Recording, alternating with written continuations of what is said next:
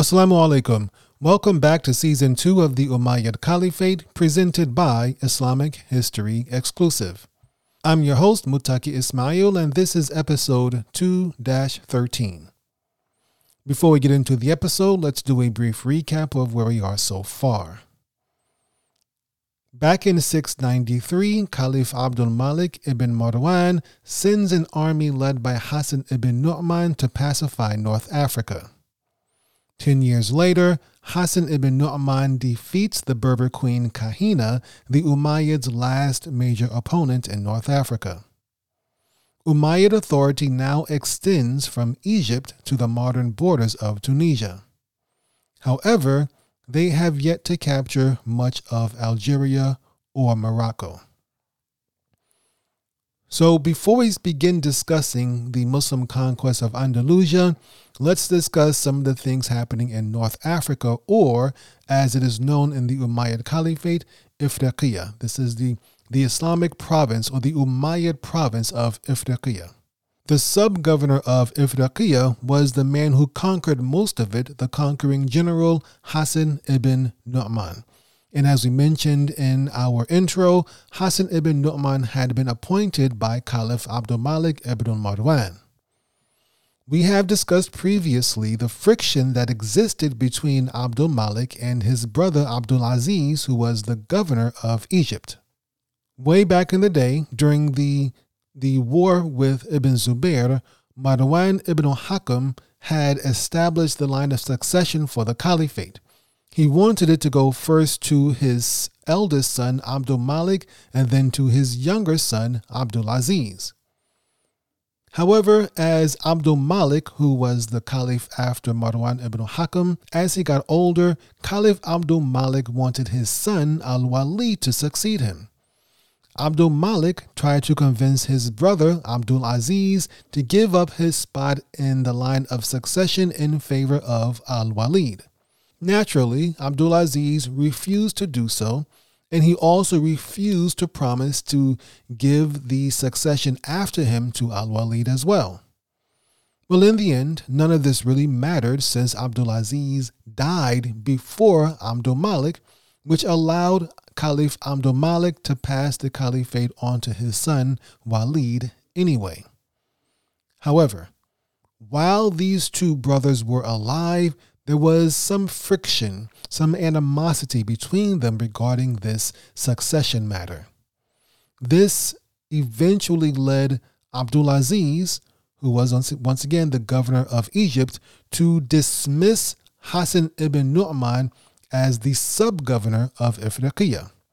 Ifriqiyah, at this time, was considered a district, a sub-district under Egypt, and Abd al-Aziz was the overall governor of Ifriqiyah because he was the governor of Egypt. So Abd al-Aziz, he wanted to appoint his own subordinate rather than his brother's subordinate over Ifriqiyah. And the man Abd al-Aziz wanted to run Ifriqiyah for him was Musa ibn Nusayr. Abd al-Aziz appointed Musa ibn Nusayr as governor of Ifriqiyah in the year seven oh four C E, which corresponds to the year eighty-four A H, eighty-four years after the Hijrah. Now, a little bit of background about Musa ibn Nusayr. Musa's father, whose name was Nusayr, was a Christian Arab who was allied with the Sassanid Empire. The Sassanid Empire, or the Sassanid dynasty, was the ruling family over Persia before the Muslims came through. Nusayr, that is Musa's father, Nusayr was captured and enslaved by the Muslims during the conquest of Persia.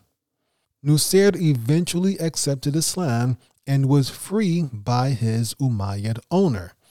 Now, I'm not sure if his owner was Abd al-Malik or it could have been Uthman.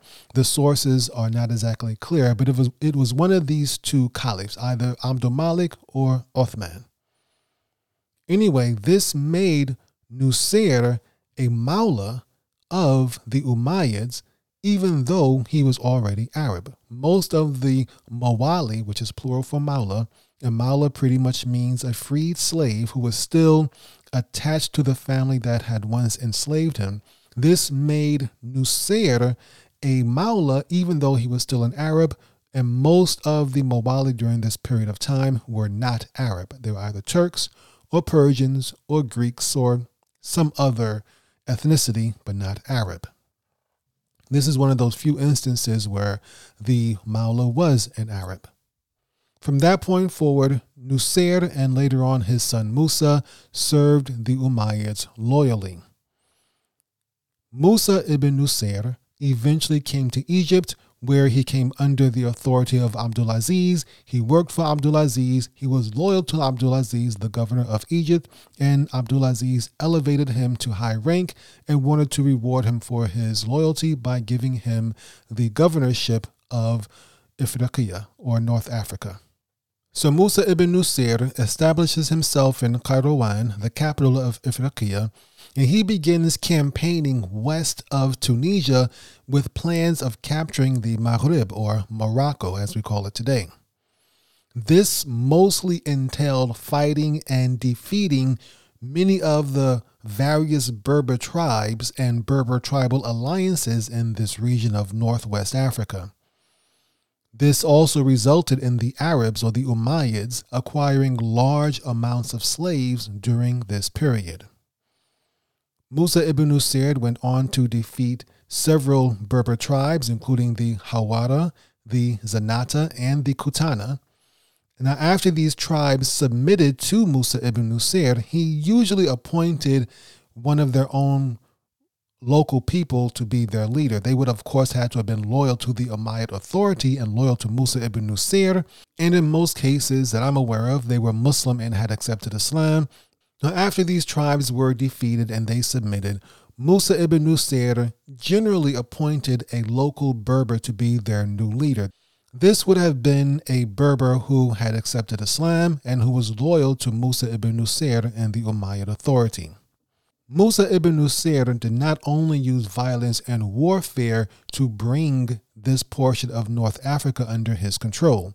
He also used diplomacy and dawah in North Africa as well. In addition to fighting, sometimes he had to fight, but sometimes he used diplomacy. He established diplomatic alliances with various Berber tribes. Many of these diplomatic alliances led to large-scale conversion to Islam, entire tribes, entire Berber tribes converting to Islam. So many people actually credit Musa ibn Nusayr with converting most of this portion of North Africa to Islam. So by the year seven oh nine C E, which corresponds to ninety-one A H, most of North Africa was at least nominally Muslim. That's how effective Musa ibn Nusayr's policies were, both his Uh, martial policies, his his war policies, as well as his diplomatic and da'wah policies. Politically, however, even though most of the people, most of the Berbers by this time had converted and accepted Islam, politically, most of the regions of North Africa that we now consider Algeria and Morocco, most of these regions were not yet under Umayyad control. You had a whole bunch of newly converted Berber Muslims, but they weren't paying taxes to the Umayyads just yet. The Umayyads did extend indirect control over some parts of Morocco and Algeria through the alliances they had with the local Berber communities.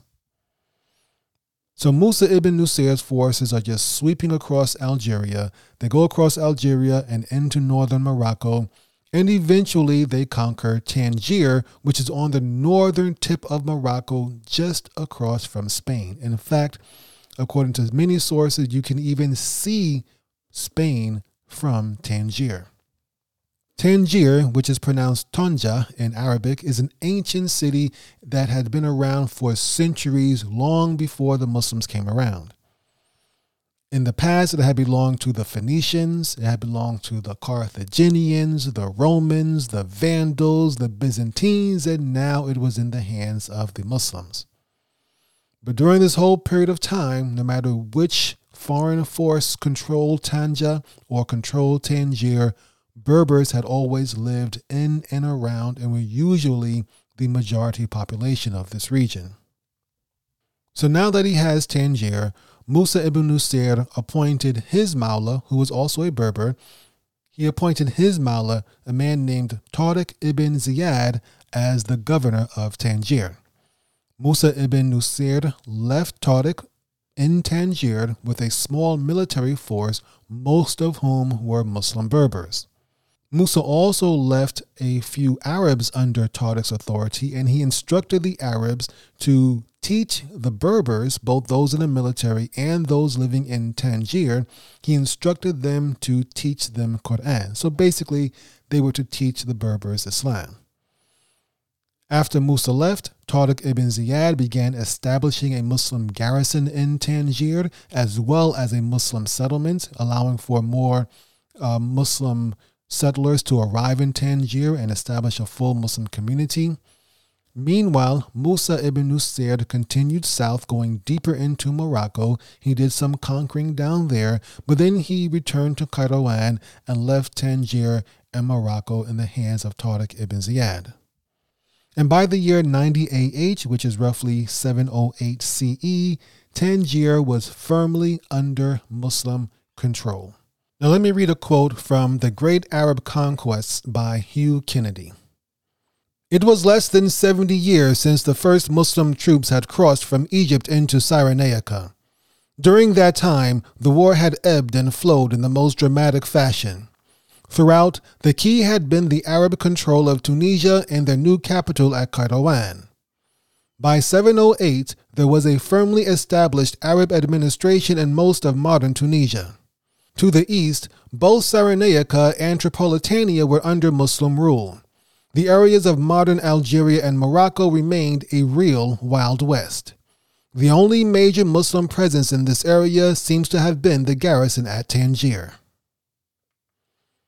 So Tangier, as we can see, was the main Muslim hub in Morocco. It was really the only true control the Umayyads had in this region, and Tangier would become the jump-off point, the flashpoint for the Muslim invasion of southern Iberia, or as we sometimes call it, Al-Andalus.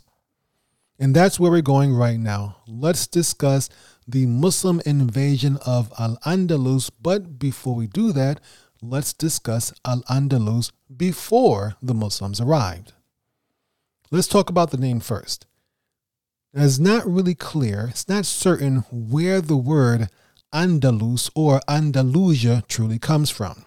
The entire peninsula, which includes both Spain and Portugal, is known as Iberia. However, the Romans called this peninsula Hispania, and this is where the word Spain comes from. Some people believe that the word Andalus comes from the word Vandalos, which was a Spanish name for the Vandals. We mentioned back in episode two dash seven how the Vandals were one of the Germanic tribes that swept through this region after the sacking of Rome. Others say that Andalus comes from the word Atlantis. Whatever the case may be, the word Al-Andalus was definitely being used by the Muslims as early as seven sixteen. So we're talking just five years after its conquest. So the word Al-Andalus was used by Muslims very, very early on. Now, there aren't that many reliable Muslim or Arabic sources on the conquest of Andalusia. I'm talking early Arabic or Muslim sources on the conquest of Andalusia. The sources and the writings and the documents that do exist are discounted by modern historians. They say that they're too fanciful, and they were written a long time after the events and the conquest took place. And there is some truth to that. One account, written by an Egyptian man named Abd al-Malik, was written nearly a hundred years after the conquests. Another one, written by a Persian Muslim named Razi, was written nearly two hundred years after the conquests. Razi's documentation of the conquest of Andalusia was really a collection of stories and legends that existed during his time that were all about the conquest of Andalusia. Now there is a Latin document called the Chronicle of seven fifty-four, obviously written in seven fifty-four, and it discusses the conquest of Andalusia, but it is very dry. I don't know how else to put it. It is it sticks to the basic facts of the conquest, and it doesn't provide a lot of description or details. However, as it stands right now, the Muslim sources are really all we have to go on. The Chronicle of seven fifty-four is also used to supplement and sometimes verify the Muslim sources, but for the details, the Muslim sources are what we have. Tariq ibn Ziyad, he had firmly established himself in Tangier in the year seven oh eight. At this time, Iberia was a Visigoth kingdom. Iberia had been conquered by the Visigoths, one of those Germanic tribes we spoke about, three hundred years earlier before Tariq arrived. The capital of this kingdom was Toledo in central Spain, and its king was named Witiza. This king Witiza died in the year seventeen C E, and his death led to a succession crisis. Before he died, King Witiza selected and chose his son to succeed him. However, this kingdom had long had a tradition of an elected monarchy. An elected monarchy is where the next ruler is elected or chosen by certain groups or people within the kingdom. However, this elected ruler must come from within the ruling family. It must come from within the ruling dynasty. However, it is not automatically selected. The monarch, the king, is not automatically selected based on birthright. It doesn't automatically go from father to son. The ruler has to be chosen and approved of by the decision makers of whatever kingdom or empire is in effect at that time. The nobles of the kingdom were upset by the king appointed his son, a man named Aquila. This may sound familiar to you because this is very similar to the crisis that sparked when Muawiyah ibn Abi Sufyan appointed his son Yazid ibn Muawiyah to replace him or to succeed him in the caliphate. It was a similar thing where the Muslim nobility, in this case it would have been Hussein ibn Ali and Abdullah ibn Zubair, they opposed Muawiyah's selection of Yazid ibn Muawiyah and opposed and fought against Yazid. Anyway, here in Iberia, after the king died, the kingdom's nobility in Iberia tried to prevent Aquila from taking power. But of course, Aquila had his supporters, and this led to a small-scale civil war, not a full-fledged civil war with two armies trying to destroy each other. This seemed to have been more infrequent outbreaks of violence and rebellion. There was also a lot of political intrigue going on behind the scenes.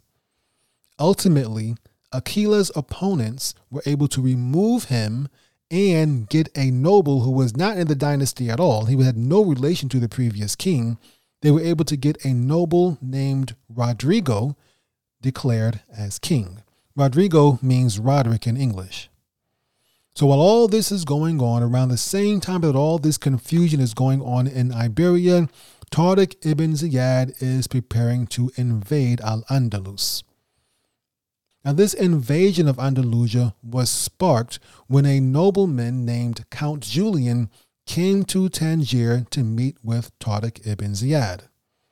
This is seven eleven C E, the same year that Muhammad ibn al-Qasim was preparing to invade Dabul in Sindh, which we discussed in episode eleven. So these events are going on at the same time as the events of episode eleven. Count Julian was the ruler of Ceuta. Ceuta is pronounced Sabta in Arabic. Ceuta is a small city in northern Morocco. It's about twenty-five miles east of Tangier. Interestingly, even though Ceuta is in Africa, it is still part of Spain, even today. This is not too weird because we can think of here in the United States, we have Alaska. Alaska is nowhere near the continent of the United States. It is closer to Russia than it is to Seattle. but it is part of the United States. Same thing with Ceuta. It is in Africa. It is separated by a channel from mainland Spain, but it is still part of Spain. It is not, it is not a colony. It is not an overseas possession. It is considered part of Spain. According to the story, Count Julian wanted revenge on King Rodrigo, which is why he came to Tariq ibn Ziyad in the first place. Count Julian has sent his daughter to Rodrigo's palace to be educated. Instead, she wound up pregnant and presumably by King Rodrigo himself, and now Count Julian wanted revenge. So Count Julian helped Tariq and his men acquire boats. He provided them with intelligence about southern Iberia. He gave them logistical details on how to invade Iberia. Now, much of this story, I got to let you know that much of this story is considered legend by modern historians. It's not really clear. It's not really certain just how true this whole episode with Count Julian really is. But as I mentioned, the Muslim sources are all we have to go on at this time. One thing we know for sure, Tariq ibn Ziyad definitely crossed the Straits of Gibraltar and began the invasion of Andalusia around spring seven eleven. So Tariq and his men crossed over the Strait of Gibraltar in the boats Count Julian provided. They landed on the shores of a bay on the Spanish side now, and not too far from where they landed, there was a small, a relatively small, triangular mountain overlooking them. This mountain became known as Jabal Tariq, which means the Mountain of Tariq. Now, we're not sure. I couldn't find any verification how Jabal Tariq got its name. I'm not certain if Tariq gave it that name, or if his men gave it that name, or if the name just came later. However, over time, Jabal Tariq was shortened and corrupted to become known as Gibraltar. So from there, Tariq and his men captured the port city of Algeciras, which is near Jabal Tariq, and this allowed the Muslims to continue ferrying in supplies and reinforcements from Morocco. So now the Muslims have established a toehold in Iberia. Now it is kind of curious that the Muslims were able to get into Iberia so easily. The kingdom that they were about to conquer, it wasn't weak, it wasn't decaying. The internal institutions within the kingdom were strong, especially the church.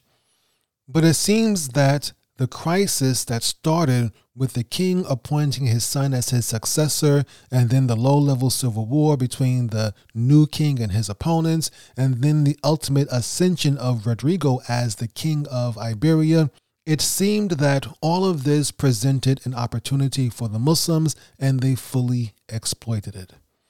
If this story regarding Count Julian is true, it shows how many people and how many powerful people were really upset with this new king, King Rodrigo. The Muslims were able to come into Iberia, and as we're going to see in a few moments, conquer huge parts of the peninsula. The local nobility and the local people were not willing to risk their life and property to keep King Rodrigo in power. Speaking of which, King Rodrigo was hundreds of miles away fighting another rebellion, a Basque rebellion in northern Spain. When he heard of Tariq's invasion, King Rodrigo broke off the fighting and immediately rushed south to meet Tariq ibn Ziyad and his Muslim army. Meanwhile, while the king was trying to get to the south, Tariq was being very deliberate and cautious with his campaign in southern Iberia. He made sure to stay close to the port at Algeciras, which we mentioned was very close to Jabal Tariq. He brought in more forces. He supplemented his current military with five thousand additional troops from Morocco. And by the way, as we mentioned, most of Tariq's soldiers were Muslim Berbers. There were a few Arabs here and there, but most of this initial invasion force were Berbers, Muslim Berbers. Now, there were some local Christians who opposed King Rodrigo that supplied troops as well. Of course, these Christians didn't know that the Muslims would wind up staying in Iberia for the next eight hundred years, but that's what happened. There are also many reports that the Muslims received assistance from the local Jewish community. It shouldn't come as a surprise that the authorities in Iberia, the Christian authorities in Iberia, had implemented a bunch of anti-Semitic laws against the Jews living in that region. In fact, just before Tariq launched his invasion, new laws had been passed stating that the Jews living in Iberia were to be forcibly converted to Christianity. So naturally, when the Muslims came, many of these Jews supported them and helped them in their uh, conquest of Andalusia. I'm not sure if they necessarily took up arms and joined the Muslims, but they almost certainly would have given them support, logistical information, food, supplies, things like that, and Allah knows best. So King Rodrigo finally arrived with his troops from the north in July seven eleven, corresponding to the year ninety-two A H, and the two sides began fighting near a small town named Medina Sidonia. Medina Sidonia is about thirty-five miles west of Gibraltar. However, Rodrigo's men were exhausted. They had just been fighting in the north, and then the king had pushed them on this forced march over several hundred miles to the south. Additionally, there were several factions within Rodrigo's forces that were working against him because many of the soldiers within his own army still supported the ousted king, Aquila. Let's read a passage from Arab Conquests. Rodrigo headed for the mountains to fight them, and in that battle, the entire army of the Goths, which had come to him fraudulently and in rivalry out of ambition for the kingship, fled and he was killed. Thus, Rodrigo wretchedly lost not only his rule, but his homeland, his rivals also being killed. And so we see that Tariq ibn Ziyad defeated King Rodrigo, and the king was killed during this battle. After this victory, Tariq and his forces continued north towards Cordoba. They did meet some resistance at a city called Écija, about ninety-three miles north of Jabal Tariq. Tariq went on to capture the city Écija, and at that point he decided to divide his troops up to cover more ground. So he sent one faction consisting of seven hundred mounted soldiers. He sent them north to Cordoba. This faction was led by Tariq's Mawla, a man named Mughith. Now, this is interesting because Mughith was a Mawla of Tariq, and Tariq was a Mawla of Musa ibn Nusayr, and Musa ibn Nusayr was the son of a Mawla himself. So the thing is that Tariq, even though he was a Mawla, he was a free man. And according to the rules at that time, free men could have slaves, and Tariq had a slave at one point in time named Mughith. Mughith accepted Islam and Tariq freedom, and now Mughith was Tariq's Mawla, and Tariq was Musa's Mawla, so forth and so on. While Mughith went on to Cordoba, Tariq took the rest of his men and headed for the kingdom's capital, Toledo, which was located much further north in central Spain.